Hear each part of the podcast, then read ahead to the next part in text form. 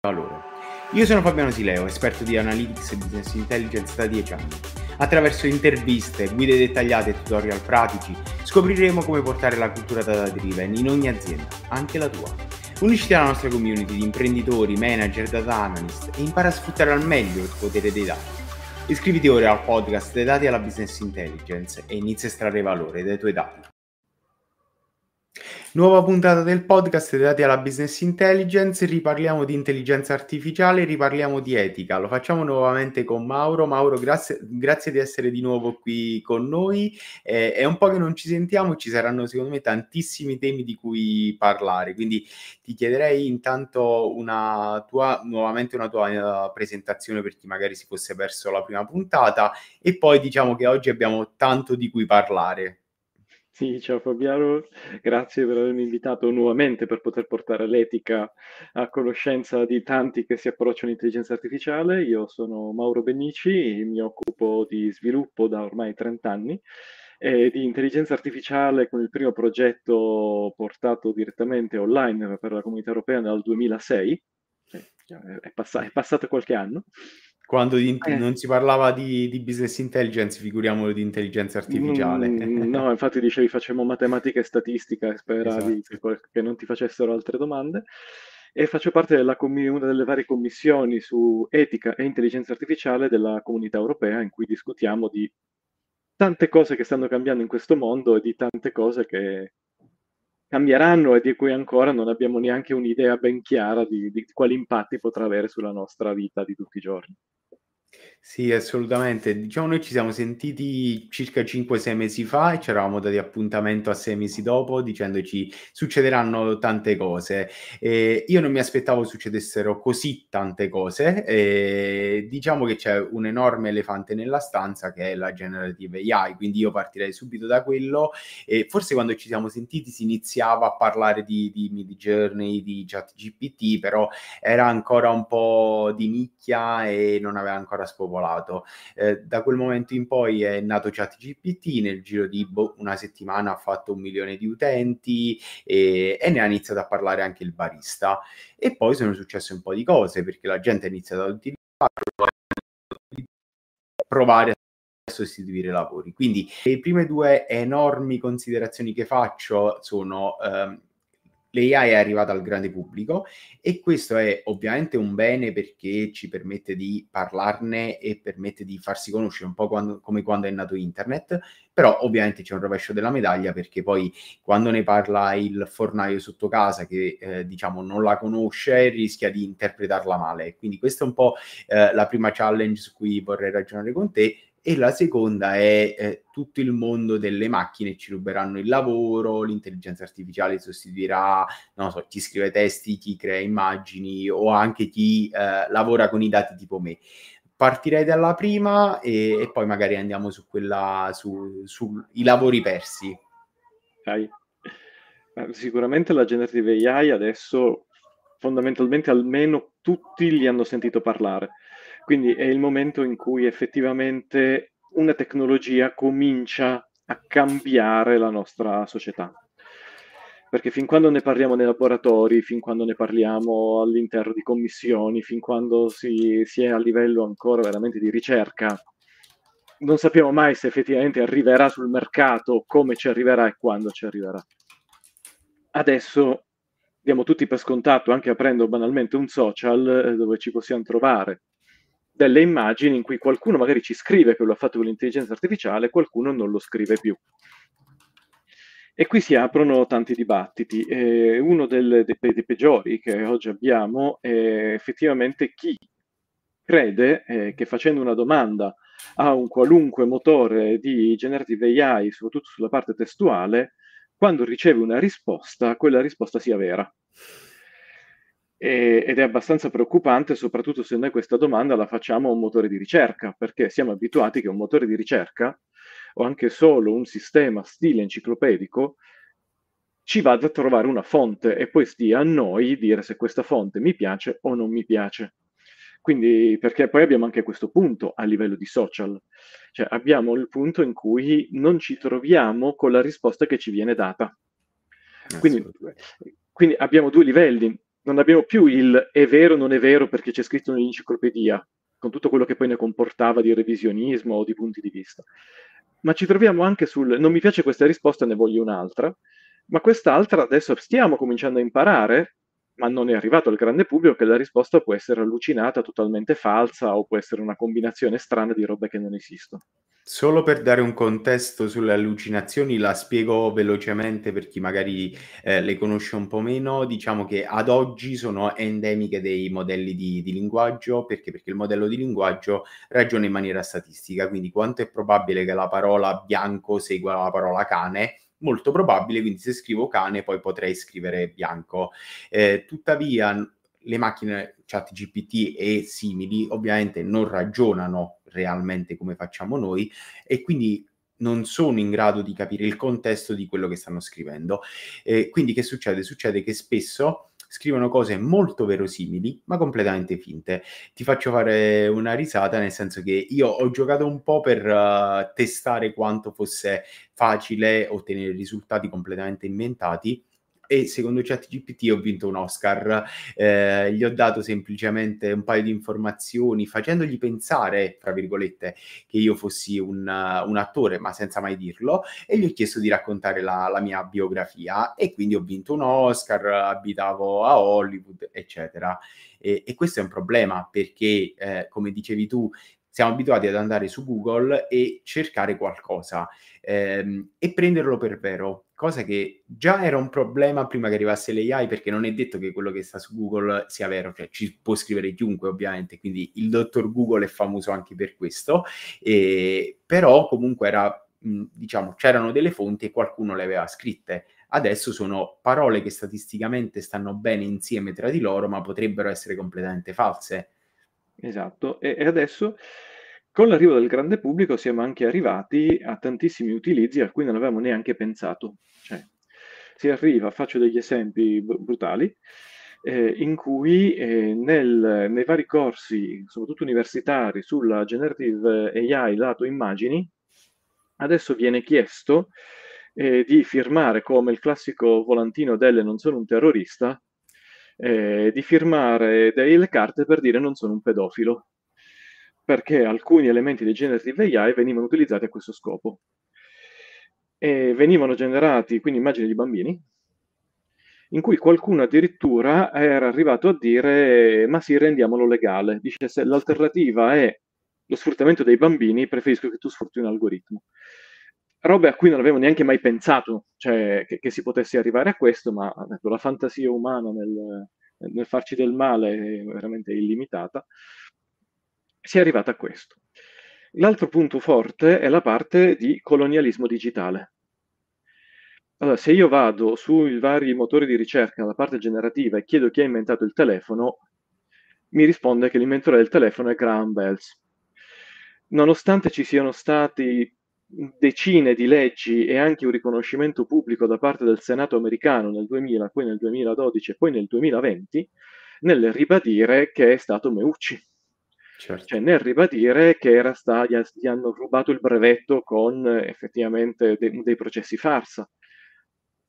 Ma ciò non importa, cioè, se tu chiedi a un americano che ha inventato il telefono, lui ti dirà Bells, perché è quello che gli è stato insegnato a scuola. Se tu chiedi a, chi ha inventato il telefono, chi ha inventato il telefono in tutte le parti del mondo, ti risponderà Bells.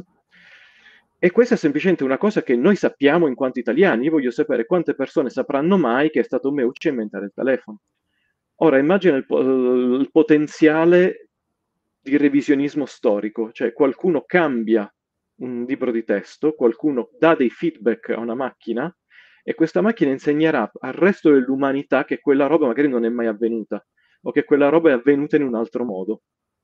Stiamo, so... parla- stiamo eh. parlando eh. quindi di colonialismo nel senso di quali sono le nazioni che ad oggi detengono i modelli e sono nello specifico l'America ovviamente e forse la Cina, quelle più avanzate, qualcosa sta facendo anche la Francia, però sicuramente quelle più avanzate sono America e Cina e in particolare la Cina ha, diciamo, leggi particolari per cui il controllo è molto blando, mettiamola così. Quindi anche quello è un rischio, che ne pensi? È un rischio enorme, cioè, è un rischio enorme in cui tutta la nostra storia, il nostro modo di vedere viene deciso soltanto da una piccola parte del pianeta, anche perché negli Stati Uniti fondamentalmente è il, è il 10% che ha un'alta istruzione rispetto al 90%, cioè il 10% della popolazione degli Stati Uniti può decidere tutto quello che noi vedremo, considereremo giusto, considereremo valido, considereremo storicamente avvenuto. Siccome in Cina sanno benissimo come funziona, c'è anche una legge che gli proibisce di addestrare dei modelli che pensino in modo occidentale. C'è una nuova legge entrata nel 2023 se io in Cina addestrassi un modello che ha un pensiero, un modo di vedere eh, occidentale, rischio la galera. Certo. E quindi cioè, controlli de- non più la stampa, ma controlli le fonti del, controlli delle informazioni. Controlli esattamente il dataset, cioè controlli il dato con cui addestri l'intelligenza artificiale. Lì dentro non può esserci nulla che abbia una visione che non sia cinese, non può esserci nulla che vada contro la visione cinese. E tu pensi, una volta aprivo un'enciclopedia o ne aprivo un'altra o vedevo una fonte estra- esterna. Se oggi dovessi chiedere a tre eh, sistemi generativi di AI, potenzialmente avrei la stessa risposta e nessun modo per confrontarla. Certo, perché, perché sono adesso... americani o cinesi, quindi se chiedo a tre eh, cinesi, avendo controllato i dataset di origine, avranno un pensiero cinese, eh, se chiedo a tre americane avranno comunque idee americane, tra virgolette, poi per qualunque cosa questo voglia dire, se chiedo ad un'americana e una cinese mi diranno entrambe cose probabilmente revisionate, secondo loro, il loro modo di vedere, e non ci sarà un modo di sapere quale effettivamente è più corretta e a maggior ragione potrebbe potrebbe aver, essere anche frutto di un'allucinazione, quindi oltre ad avere un dataset che è stato, diciamo, eh, costruito ad hoc, potrebbe anche costruire frasi che hanno, non hanno nessuna valenza storica a quel punto. Esatto, perché adesso sta accadendo giustamente quello che ci si aspettasse. E alla fine cosa ti aspetti tu alla lunga? Che se io devo scrivere dei testi e questi testi voglio scrivere in maniera molto rapida, li chiedo a un sistema generativo e con questo sistema generativo molto facilmente, in maniera super rapida, posso creare de- degli interi siti internet. Certo. E questo è un problema che abbiamo come data scientist. Se noi andiamo a fare lo scraping sul web di alcune informazioni, se queste informazioni sono state create da una macchina, in realtà stiamo mettendo roba di pochissimo valore all'interno del nostro dataset. Cioè, Anzi, sto stiamo... inserendo bias probabilmente. Perché... Enormi bias perché sto addestrando una macchina sull'output di un'altra macchina. Esatto, esatto. Un, disa- un disastro, cioè material- veramente un disastro matematico, statistico, cioè, ingegneristico, alla fine sociale, cioè a tutti i livelli non funzionerebbe. Sì, anche perché a quel punto la seconda macchina continuerebbe a elaborare testi con un livello peggiore rispetto alla prima, la terza macchina peggiorerebbe ancora e le persone che poi leggono i risultati di tutte queste macchine avrebbero risultati sempre peggiori a cui crederebbero e quindi è proprio la società a perderci. Tutti, ci, ci perdiamo tutti, cioè come data scientist ho dei dati osceni, cioè certo. materialmente me ne rendo conto che non funzionerebbero, però qualcosa sul mercato lo devi mettere perché questo è un altro grosso problema, cioè io lo metto sul mercato, le persone lo vendono, per me è un prodotto di successo. Certo. Mm. ok, parliamo. No, anche perché ti dico, io un po' ci ho giocato ovviamente, ehm, con ChatGPT li ho testati un po' tutti, un po' per curiosità e un po' perché laddove ovviamente mi può aiutare sarebbe stupido non sfruttare una tecnologia che ormai è la portata di tutti ovviamente. Assolutamente. E, mm, io ci ho mh, giocato un po' e ho fatto il mio custom GPT eh, in cui fondamentalmente gli ho dato un po' di materiale che io ho pubblicato in giro, eccetera, per farlo parlare un po' come parlerei io, e con l'obiettivo di vedere poi quanto si discostava effettivamente da quello che, che avrei fatto io. E devo dire che ovviamente dipende molto dai prompt, dipende dall'allenamento, dipende da tantissime cose, però un discorso è dire posso utilizzare una bozza e non partire da zero, un altro discorso è dire prendo il risultato e lo utilizzo. Perché? Perché uno, lo stile ovviamente è molto personale, cioè io non so qual è il mio stile di scrittura, probabilmente pessimo, però è il mio pessimo stile di scrittura e, e quindi è, è, difficile poi riconoscersi effettivamente nei, nei, risultati, ma poi comunque c'è un elemento di eh, appiattimento proprio di banalità dei, dei risultati e quindi anche, cioè, diciamo, il risultato è ehm, un copia e incolla di vari pezzi che ha visto da, da quello che gli ho passato e quindi non ci sarà mai qualcosa di un po' più creativo rispetto a quello che ho fatto fino a ieri. E, ehm, io ci ho giocato, ti dico, un po' di bozze le preparo così, in tutta onestà, nel senso Ma che eh, magari prendo questo audio e gli dico riassumimelo, così so tutto quello di cui abbiamo parlato e non devo riascoltarmi un'ora di puntata per fare, diciamo, i contenuti esatto. di, di, YouTube esatto. banalmente però un discorso è chiedergli un compito da macchina, un discorso è poi eh, affidargli la mia comunicazione o comunque eh, qualsiasi altra parte del lavoro. Ora io lo sto raccontando in qualcosa che è un hobby e quindi qualora venga male poco male, eh, diciamo ovviamente cerco di farlo nel miglior modo possibile, ma è un hobby. Eh, se io invece di essere Fabiano Sileo che si diverte nella stanzetta del figlio a parlare di dati, fossi il presidente degli Stati Uniti, rischierei di fare danni enormi sì, e soprattutto tu generi qualcosa di qualcosa di cui hai coscienza e di qualcosa di cui tu eri presente e di qualcosa di cui tu hai comunque tutta la knowledge di quello di cui si sta parlando. Cioè, se tu fai il riassunto di una puntata e ti viene fuori una roba che non è mai stata detta, te lo ricordi, dice, ma, ma non mi ricordo che io o Mauro abbiamo mai detto una cavolata del genere. Oppure no, ma qui ha travisato un concetto, lo ha messo al contrario. Quindi anch'io lo utilizzo, lo utilizzo perché sarebbe stupido non utilizzare un tool perché ti velocizza tantissimo. Però lo, sono in grado di rileggerlo ed andare a correggere le castronerie o le cose che non sono state dette. Guarda, su questo la porto un attimo sul tema dati, perché poi lo sai, questo è un podcast un po' tecnico in cui mi piace parlare anche di tecnicismi, e la porto sul discorso codice. Eh, ChatGPT sa scrivere bene codice, su alcuni linguaggi un po' meglio, su altri un po' peggio, però tendenzialmente fa cose verosimili, però a volte prende delle cantonate enormi. Ora, secondo me il discorso è un po' lo stesso, nel senso che se io sono in grado di scrivere quello script Python, DAX, SQL o qualsiasi altro linguaggio, ben venga, che magari qualcosa di ripetitivo la chiedo a ChatGPT, divento più veloce, ma sono in grado di capire quello che sta facendo, di migliorarlo, ottimizzarlo, eccetera, un discorso diverso è chiedere a ChatGPT copiare e incollare senza avere consapevolezza, perché a quel punto se non funziona non lo capisco, ma se non funziona mi sono salvato. Il problema è se funziona e mi dà risultati sbagliati, perché non sono in grado di accorgermene a quel punto. Non lo sai, noi, noi abbiamo fatto una prova in azienda un mese fa sul una conversione tra, tra 2DB.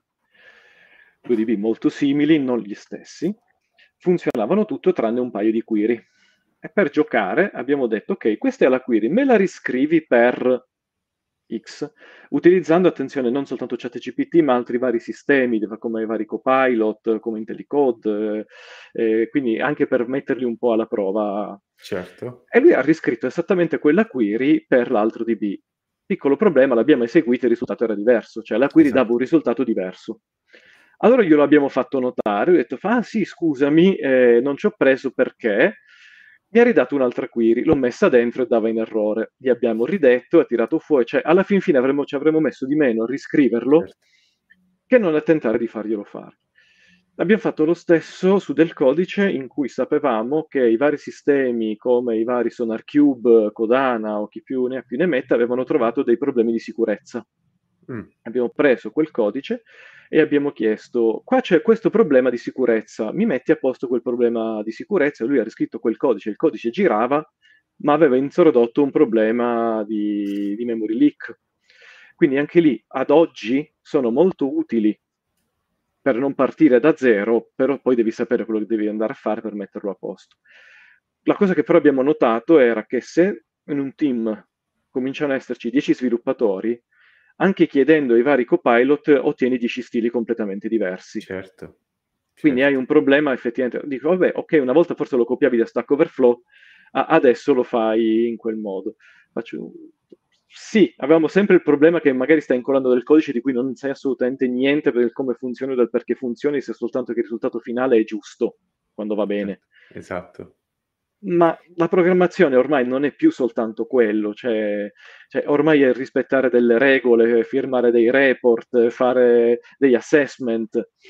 Ma anche renderlo banalmente leggibile, perché magari io ho un mio modo di scrivere che è riconoscibile, quindi domani saprò rimetterci le mani, ma poi magari ho anche imparato le best practice per fare in modo che chi arriva dopo di me sia in grado di rimettere le mani su quel codice e, e sapere quello che fa, quindi magari anche inserire il commento al momento giusto, non perché la query in sé per sé è complessa, ma perché magari l'operazione banale che sta facendo la query risponde ad una necessità complessa che va spiegata perché magari è una select di, di tre campi eh, con una group by, però quella group by serve indispensabilmente al codice perché altrimenti non funziona più nulla a livello proprio funzionale e quello Copilot non lo sa, o, o meglio, è molto difficile che lo sappia. Sì, ma, ma, entra anche il concetto della grande azienda, ci sono degli stili di scrittura che devono essere condivisi, proprio per non avere 100 persone che scrivono in 100 modi diversi, in cui ok che c'è magari il commento, ma poi andarlo a vedere e dici ma no, ma noi le funzioni le dichiariamo in quest'altro modo, ma no, ma noi le variabili le abbiamo in quest'altro modo, ma no. Cioè, probabilmente ci arriveremo, però la problematica è, è, è grande, è grande perché soprattutto è arrivata al grande pubblico, che al grande pubblico vuol dire anche magari anche il manager dell'azienda che non è un tecnico, in cui dà l'idea che non mi serve lo sviluppatore junior perché mi serve, mi basta copilot. E qui mi stai aprendo un capitolo enorme. ChatGPT e simili. Ci ruberà il lavoro? Io poi ti dirò la mia, però un po' l'hai già Io, l'hai guarda, già ti, ti, rispondo in un modo molto semplice. Cioè, io nel 2001 ho scritto l'azienda in cui ero uno dei primi sistemi di e-commerce totalmente italiano sull'allora.net in versione tipo beta 1. Cioè una roba in cui tu facevi un clic e crashava tutto, ma lo sapevamo già, era una collaborazione, andava avanti. E queste cose le, già le si sentivano. Arriverà l'e-commerce e ruberà il lavoro a tutti. Eh, arriverà l'e-commerce, non, non esisteranno più i centri commerciali. Arriverà l'e-commerce Oggi l'e-commerce ci dice una cosa completamente diversa, ci dice che praticamente ha raddoppiato i posti di lavoro. Cioè, se andiamo a vedere le statistiche, vediamo che l'e-commerce ha aumentato i posti di lavoro nelle vendite, al dettaglio, nei trasporti, in tutto. Però ha cambiato posti di lavoro. Esatto, esatto. Cioè, li ha resi mol- molto diversi. E non è detto che li abbia resi per forza. Una volta si diceva, no, li, li renderà sicuramente dove ti serviranno una laurea, un'informatica. Ora io con tutto il rispetto, ma chi lavora in magazzino, chi fa le consegne col corriere, non mi sembra ti serva una laurea certo. o ti servano un master.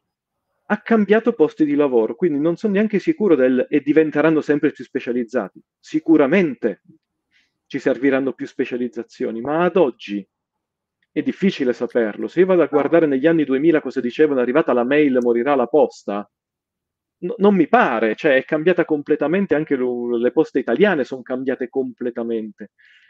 Quindi cambierà i posti di lavoro? Sì. Ci ruberà il lavoro? Ad oggi no. Allora, sono d'accordissimo con te. L'esempio a cui stavo pensando io era internet. Io non ho vissuto il boom di internet, o comunque lo, lo ricordo poco, però a posteriori, ripercorrendolo, era un po' la grande paura. Arrivava internet e sconvolgeva tutto quello che esisteva. Oggi il mondo è un posto diverso non per forza migliore, perché poi ci sono state tante derive, ci sono stati social, c'è stato eh, il dark web, cioè ce ne sono state tante di derive su cui ovviamente si poteva far meglio, però è un posto che sicuramente fa cose che non si potevano fare in passato. Quindi eh, questo è sicuramente eh, quello che mi immagino che accadrà con uh, l'AI e per me l'AI è un po' il nuovo internet. Noi stiamo vedendo l'inizio della curva, cioè stiamo vedendo quando internet era eh, quei, quelle pagine bruttissime e che non funzionavano e oggi abbiamo Netflix che vent'anni fa era inimmaginabile ovviamente, quindi le applicazioni che poi nasceranno dall'AI ad oggi secondo me è anche difficile immaginarle. No, io, e... ho detto, io ho iniziato in internet in cui per scrivere la pagina HTML aprivi Notepad e ti, e ti aprivi tag, cioè, eh, cioè era, esatto. era, quello in cui in azienda eh, c'era il webmaster. Cioè il webmaster era la persona che si montava il computer, si installava il sistema operativo, si scriveva le pagine HTML e le metteva su internet. Cioè, immagina quanti lavori sono nati da quella figura.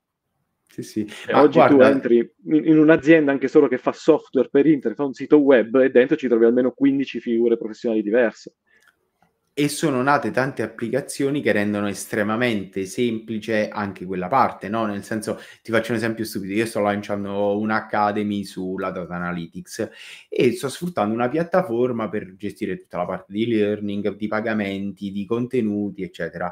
Se avessi dovuto farlo vent'anni fa, avrei dovuto tirar su qualcosa per fare banalmente già solo la landing page, la home page, già era un HTML che dovevo scrivere e poi tira su tutta la gestione dei contenuti e quindi carica i video e m- memorizza quei video, eccetera, eh, gestisci tutti i pagamenti, abbina tutte le carte, eccetera, era ovviamente qualcosa di enormemente complesso e che io non avrei potuto fare, avrebbe forse potuto fare una grande azienda. Quindi da un lato sicuramente ha eh, diciamo abbassato le barriere all'ingresso, dall'altro alcune cose sono state semplificate, poi c'è da dire che ovviamente la landing page che tiro su io giocando sulla piattaforma eh, facilitata non sarà mai paragonabile alla landing page fatta da chi fa landing page dalla mattina alla sera tutti i giorni. Quindi anche quello secondo me è un aspetto Però importante. È un aspetto molto importante, però è anche un abbassamento del livello di ingresso esatto. all'utilizzo di una tecnologia. Esatto, esatto. Cioè, anche quello dire da oggi tutti possono farlo. Su uno dei vari post che metto su LinkedIn ce n'era uno che secondo me era molto importante, e che però ti fa capire anche la percezione che abbiamo magari noi tecnici eh, rispetto a quello che è il resto del mondo. Era, magari, era una banalità, cioè su Windows, sul buon Notepad, sono arrivato il conteggio delle parole e il conteggio dei caratteri. Allora, molti ridevano, ah, ma ci hanno perso 30 anni, lo fanno tutti. Io a pensare però a le persone che conosco che non lavorano con la tecnologia, che a malapena usano un computer, quella è un'enorme innovazione, perché finalmente il conteggio di un carattere, il conteggio di una parola sarà veramente per tutti. Certo, certo. Sì, sì. Fa, ma soprattutto c'è chi interessa quella roba lì, chi scrive una tesi ha quell'importanza lì, ma soprattutto mm, come me che mi piace fare lo scrittore così amatoriale, quando partecipi a un concorso, quando ti danno le linee editoriali, ti dicono deve essere 10.000 caratteri spazi inclusi, se no vieni escluso. Beh, ma penso anche... Oggi puoi farlo. Ma io penso anche banalmente a quando scrivi una query SQL che non funziona e ti restituisce l'errore al carattere 1463 eh, vallo a cercare manualmente qual è quel 1463, poi magari eh, una parentesi che hai dimenticato. No? Pare- sì, ma sono banalità. Dice, ma adesso quella roba lì effettivamente è per l'intero pianeta. Esatto, esatto. Cioè, abbiamo tolto una roba che prima era solo se avevi Word, solo se sapevi utilizzare determinati tool.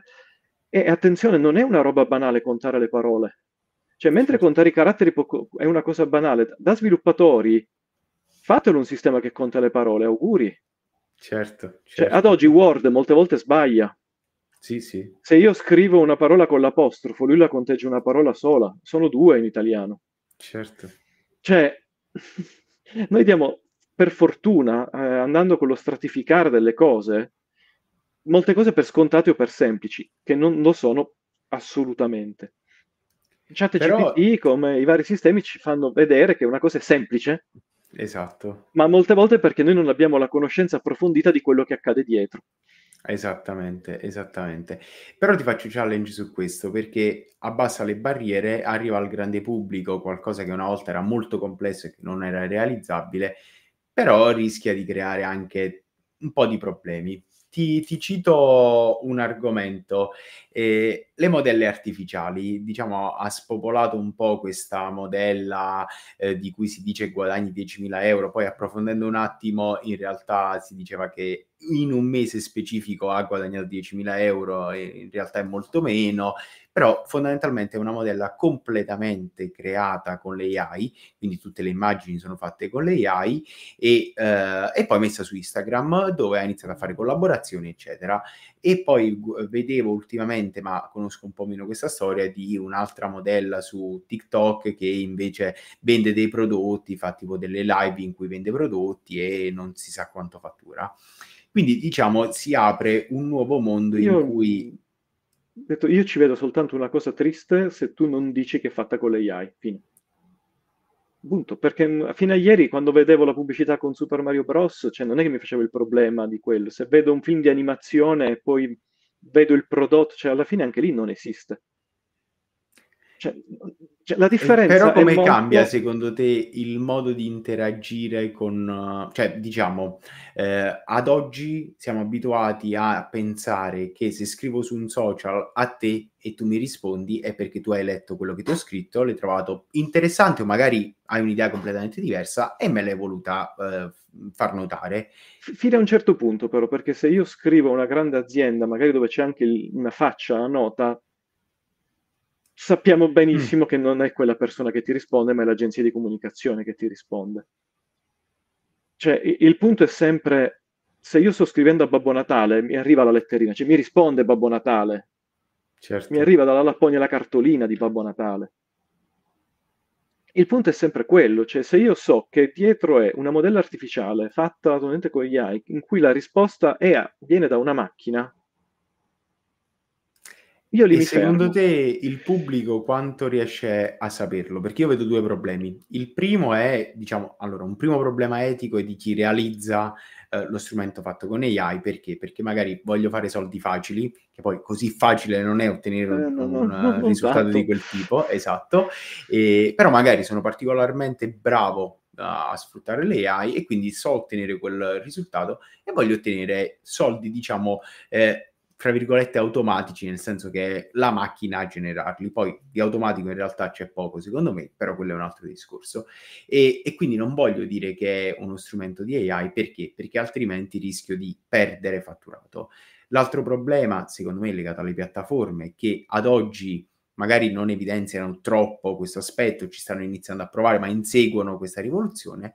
E il terzo aspetto è anche un aspetto di capire cosa effettivamente è fatto con le AI, cioè eh, ChatGPT ad oggi non è in grado di capire se un testo generato da ChatGPT o è stato generato da un umano, quindi sottoponendo, almeno dai miei test, sottoponendo a ChatGPT il suo elaborato magari ti risponde che è stato scritto da un umano e quindi immaginiamoci Instagram che deve capire se un'immagine è fatta con Mid Journey di cui ovviamente eh, diciamo uh, le evoluzioni sono talmente veloci che è assolutamente difficile stare dietro. Eh, io vedevo ultimamente un'immagine in cui si confrontava la versione 1 con la versione 6 di Mid Journey a parità di prompt ed era clamorosa, cioè nella versione 1 sembrava il disegno eh, di un bambino che non sapeva disegnare, nella versione 6 era una foto perfetta e, e quindi vedo tanti livelli di complessità e di eh, non solo complessità tecnica, ma anche di implicazioni poi etiche, perché poi eh, tutto questo per dire che il, la persona che sta su Instagram magari vede la, fotel- la modella e non capisce che è AI e quindi ha degli impatti questo, quindi ha per prima cosa ti chiedo quali, infatti, quali, impatti vedi e poi... No, a livello di legislazione si sta infatti provando a normare il fatto che debba essere sempre dichiarato che è stato fatto con AI. Sempre, cioè non, non materialmente puoi escludere, certo, è sempre la difficoltà di capire quando e come. Sulle immagini lo sappiamo fare, ad oggi è, fino ad ora è abbastanza facile trovare quando è stato fatto con AI, sui testi è un incubo. Altra cosa, per esempio, noi ricordiamo che ci sono eh, altri paesi che lo hanno già fatto, ma indipendentemente dall'AI. Ci sono dei paesi, per esempio, come la Norvegia, in cui bisogna esattamente scrivere che la modella è stata ritoccata o come è stata truccata, proprio per evitare degli impatti, magari anche sui soggetti più giovani, che poi portano a bulimia, anoressia o ad altri problemi di accettazione. Quindi anche sulle AI si sta arrivando a quello. Cioè, puoi generare delle, dei modelli o delle modelle con l'intelligenza artificiale, ma devi rispettare dei canoni possibili. Cioè, non devi effettivamente creare qualcosa che è umanamente impossibile o inarrivabile. Quindi gli impatti ci sono e ci saranno sempre, eh, così come ci sono altre riviste che hanno effettivamente bandito il Photoshop dalla, dalle loro modelle. Quindi sempre lì l'AI estremizza queste, queste esatto. cose perché? Perché lo porta alla portata di chiunque. Cioè, mentre sì. prima per fare determinate cose ti servivano strumenti, mezzi, eh, te- tempo, soldi, capacità, conoscenze, tra un po' ti basta uno smartphone per generare di tutto. Assolutamente. E, e quindi quello, quello, porterà degli impatti ancora più grandi a cui ci dovremo, ci dovremo inavvertitamente abituare, come ci siamo abituati a tante altre cose purtroppo. E quindi quello poi entra il concetto che mi piace, per esempio, una delle scuole in cui io probabilmente andrà l'anno prossimo, dovendo andare in prima media, cominciano ad avere dei corsi di cittadino digitale in cui materialmente Bello. cominciano a insegnare l'uso dello smartphone, quindi a scuola non puoi averlo ma te lo danno loro, ti cominciano a insegnare l'uso dello smartphone e nell'uso dello smartphone ci, cominciano ad esserci questi temi, quindi il tema dell'influencer, il tema dell'intelligenza artificiale, il tema, proprio un prepararsi a dire quello che stai vedendo potrebbe essere finto, non è vero, è una pubblicità. E sono, Perché... diciamo, estremizzazioni di problemi che forse avevamo anche noi, ma avevamo in, in misura ridotta e eh, forse anche noi come genitori non siamo troppo pronti a raccontarle. Guarda, eh, questo è un tema che, che mi piace molto e quindi Uh, lo approfondisco perché eh, ne parlavamo poco fa prima di premere rec, siamo, abbiamo figli entrambi e, e, il mio più grande ha la stessa età, alla stessa età, quindi inizierà la prima media e ti dico, un po' abbiamo giocato anche su chat GPT per generare immagini scherzose, eccetera. E, e quindi ti, ti, racconto un episodio. Mi capita una sera di far cadere l'oliera e quindi stavamo parlando di chat GPT e decidiamo di fare un'immagine scherzosa in stile Pixar di un papà che fa cadere l'oliera perché è distratto. Eh, oddio, forse non erano stati così gentili con, con me, forse era un po' peggio il prompt. E, e quindi abbiamo generato questa immagine. Ora, io ho un figlio di 10 anni, una figlia di 4 e poi, vabbè, il piccolo che ha un anno.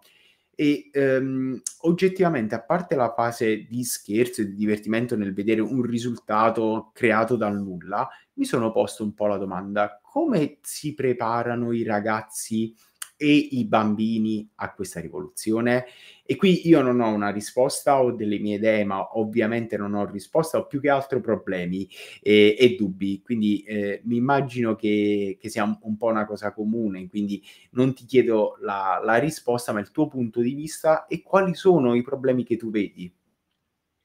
No, ma io mm, non, mi, mi, rifaccio poi agli psicologi e a tutti chi si occupa poi di problemi di crescita dell'infanzia che eh, veramente ne, ne, hanno a bizzeffe eh, e vedo soprattutto faccio un passo indietro. Cioè quando sento dire che effettivamente non, l'accesso ai social è regolamentato e non dovrebbe essere fornito ai minori di anni 12 o 13 che so che per molti è impossibile, io vedo mio figlio già ci sono bambini che, alla, che all'elementare vanno col cellulare, sì, cioè sì. robe che, che, proprio vanno oltre.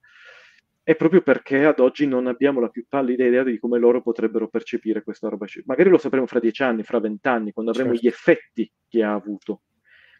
Ma ad oggi diciamo, se già non sappiamo noi come reagiamo, molti non capiscono la differenza tra un chat GPT e la Treccani, e qualcuno non capisce che una roba è totalmente generata ed è finta. E se ancora arrivano le mail di spam perché qualcuno ci clicca e compra, cioè diciamolo chiaramente, altrimenti nessuno manderebbe una mail certo. di spam. Sapere qual è l'impatto sui bambini io ad oggi veramente non ho nessuna risposta. Mi piace però con mio figlio pian piano fargliele vedere queste cose che esistono e spiegargli le cose che, che non vanno, anche seguire i vari stupidi blog, eh, cioè anche per dire guarda, fai questo esempio, fai questa roba qui, lo vedo e poi glielo riporto. È, è un po' un modo di dire guarda, è successo questo e questo e questo, eh, perché? Una volta ogni tanto, cioè non è che deve diventare certo. una cosa opprimente, però certo. giusto per far capire, guarda, è successa questa cosa eclatante, e secondo me è abbastanza facile da spiegare, da spiegare a un bambino. In cui, per esempio, mio figlio ormai entra nell'ottica che se lo vede su internet, in tv, è fiction. Cioè, quindi ho un'altra, quasi, quasi un'altra difficoltà, cioè fargli capire che quello che arriva magari da un telegiornale può essere un punto di vista, ma un punto di vista su qualcosa di vero. Certo certo. Perché se vedi Guarda... tutto come TikTok, come Netflix, eh, tutto quello che arriva di là è tutto divertimento, è tutto finto, cioè è quasi il contrario rispetto certo. magari alla nostra generazione che prende tutto per vero perché lo ha detto la TV. Esatto, esatto. Mm, mm. Diciamo che però eh, a questo punto mi viene da fare una riflessione su eh, quanto siamo impreparati come generazione di genitori, eh, soprattutto magari chi con le AI eh, si è approcciata sei mesi fa quando è arrivato il chat GPT, no? a, a, poter rispondere a questi problemi. Diciamo che è un po' quello che è successo quando io ero ragazzo e iniziavo a stare su Facebook e mia madre non lo capiva, no?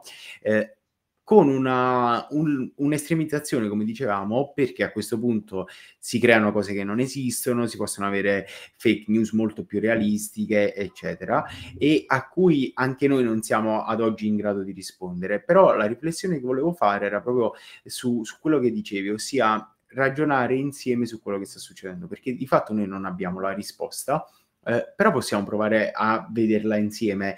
E, ehm, e a questo punto eh, diciamo che ovviamente si creano problemi nuovi. Perché? perché una volta quando sono arrivati gli smartphone se io volevo copiare un compito andavo su Google e cercavo la soluzione adesso lo faccio fare direttamente a ChatGPT. E questo ci mette un po' di fronte a un bivio come, come genitori in questo caso. E quindi gli faccio usare ChatGPT con il rischio che poi copi il compito oppure provo a vietarlo.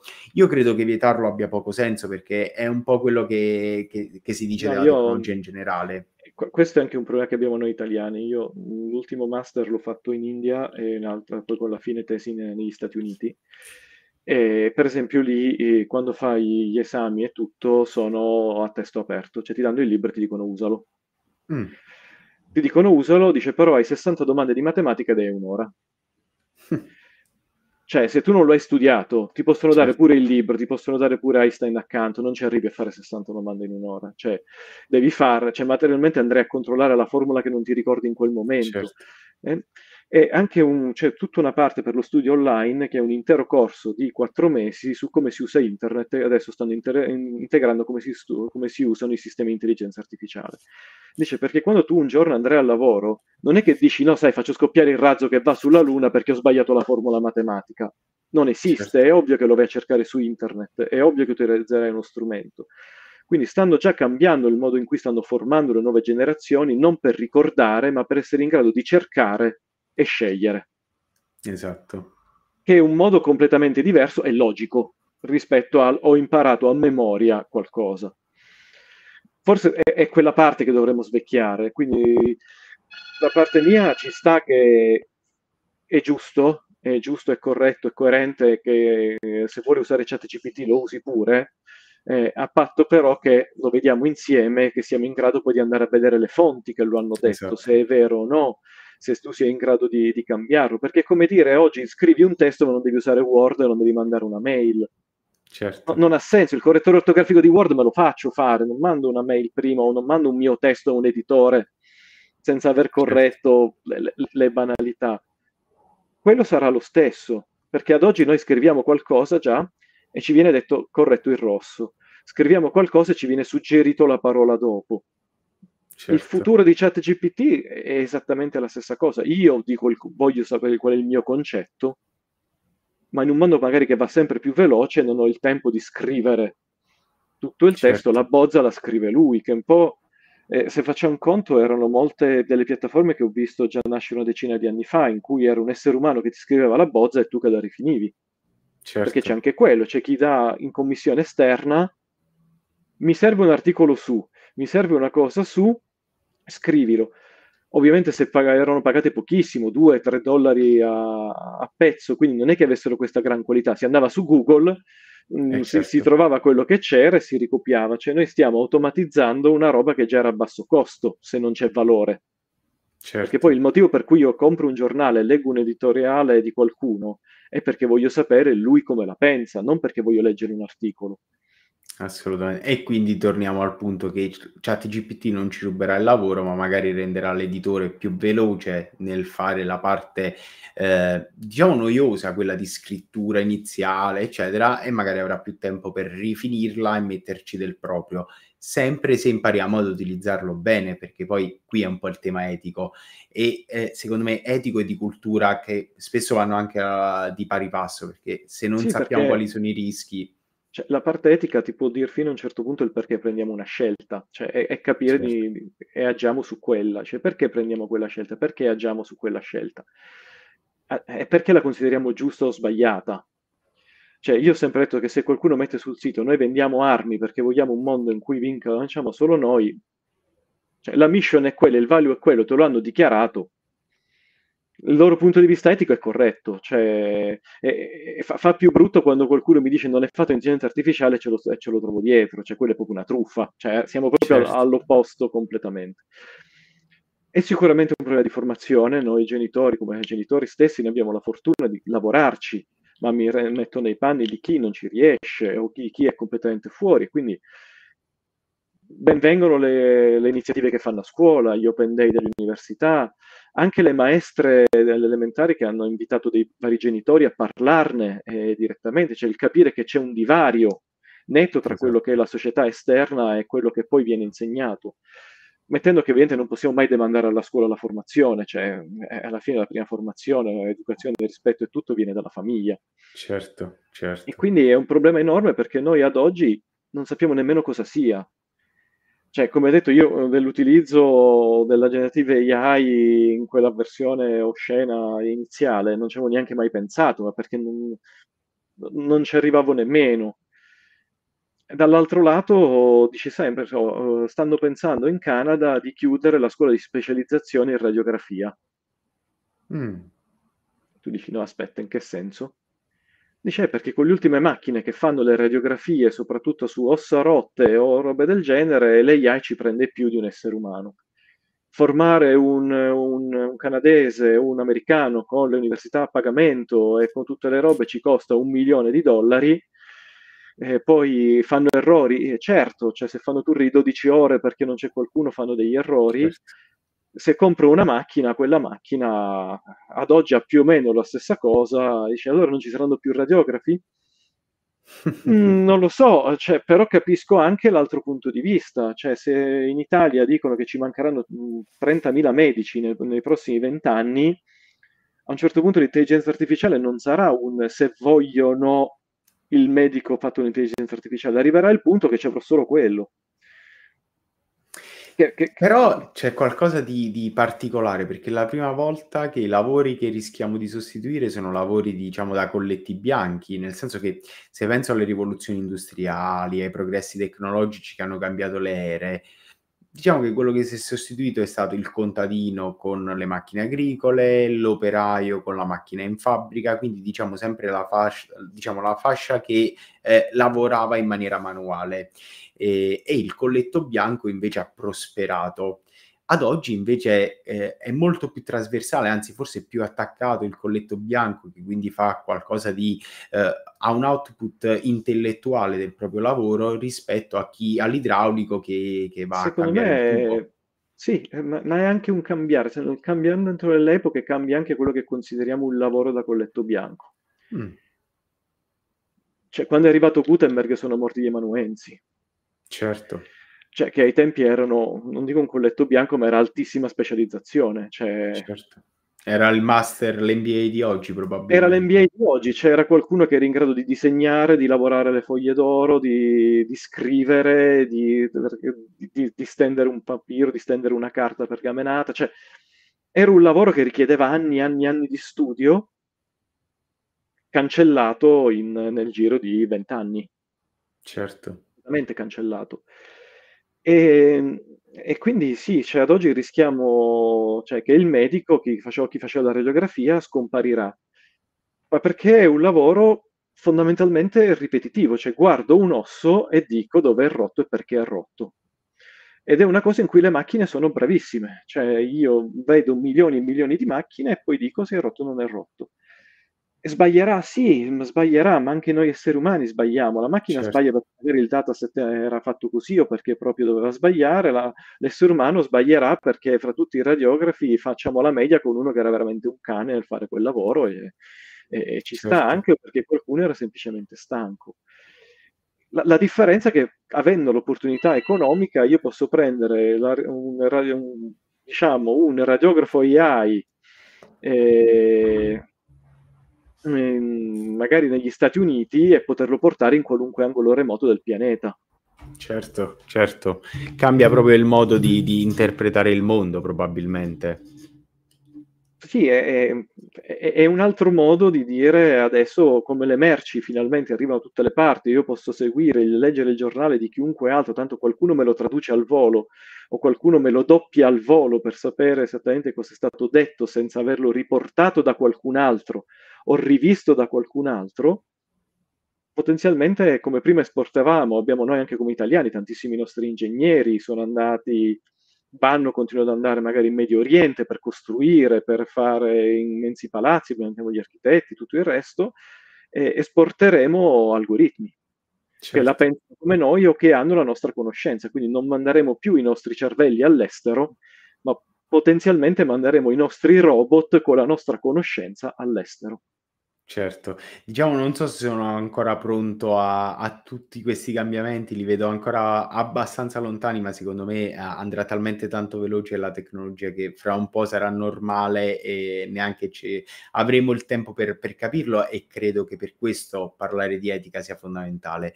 E guarda, io, ehm, avevo un altro grandissimo tema, ehm, che però secondo me ha bisogno di un approfondimento specifico, che è l'AI Act. Ehm, ti chiedo solo una, una nota, diciamo, velocissima e poi ti, ti, ti, dico che ti romperò di nuovo le scatole per un prossimo episodio, tanto ormai sei caduto nella rete di, di aver eh, partecipato almeno una volta, non scappi. E, però ti chiedo intanto... Eh, perché è, eh, diciamo, a livello etico è importante parlare di AI e capire um, come regolamentarla. Quindi eh, prendo uh, l'AI Act come riferimento, ma perché è la prima legge fondamentalmente che si occupa in maniera, eh, diciamo, importante e strutturata di questo tema, ma eh, vorrei allargare il discorso un po' più in generale e quindi anche capire quali possono essere i rischi di non farlo, ecco. Sì, allora sull'Ajax ci, ci parliamo poi un'altra volta perché è lunghissima. Esatto. Eh, la cosa che però, però vorrei far passare un piccolo messaggio, l'AI è una roba duplice. Allora, da una parte invita tutti i paesi della comunità europea a fare delle leggi più o meno sia per i controlli sia per i divieti, ma ha un'idea più forte, ha l'idea di far capire, di far arrivare a tutti quello che consideriamo giusto o sbagliato, quindi ha un'idea di formazione è l'idea di formazione delle persone che lavorano con le AI. Cioè un modo per poter dire, senza dover arrivare per forza alla multa, eh, che poi tutti i problemi di dover andare a controllare come sia possibile, di poter dire guarda se ti arriva questa richiesta o volete sviluppare questo software o un cliente vi ha commissionato questa roba qui, sappiate che questa roba qui è illegale o diventerà illegale o comunque viene percepita in maniera negativa. Perché? Perché una delle estremizzazioni è di dire che se il giorno in cui arriva una multa e viene scoperto che questa roba qui è andata male, o vi hanno multato perché avete usato un dataset illegale o avete fatto una roba che le Act proibiva, si vuole arrivare alla, a dare la pena, tra virgolette, la colpa, a tutte le persone che ci hanno lavorato all'interno.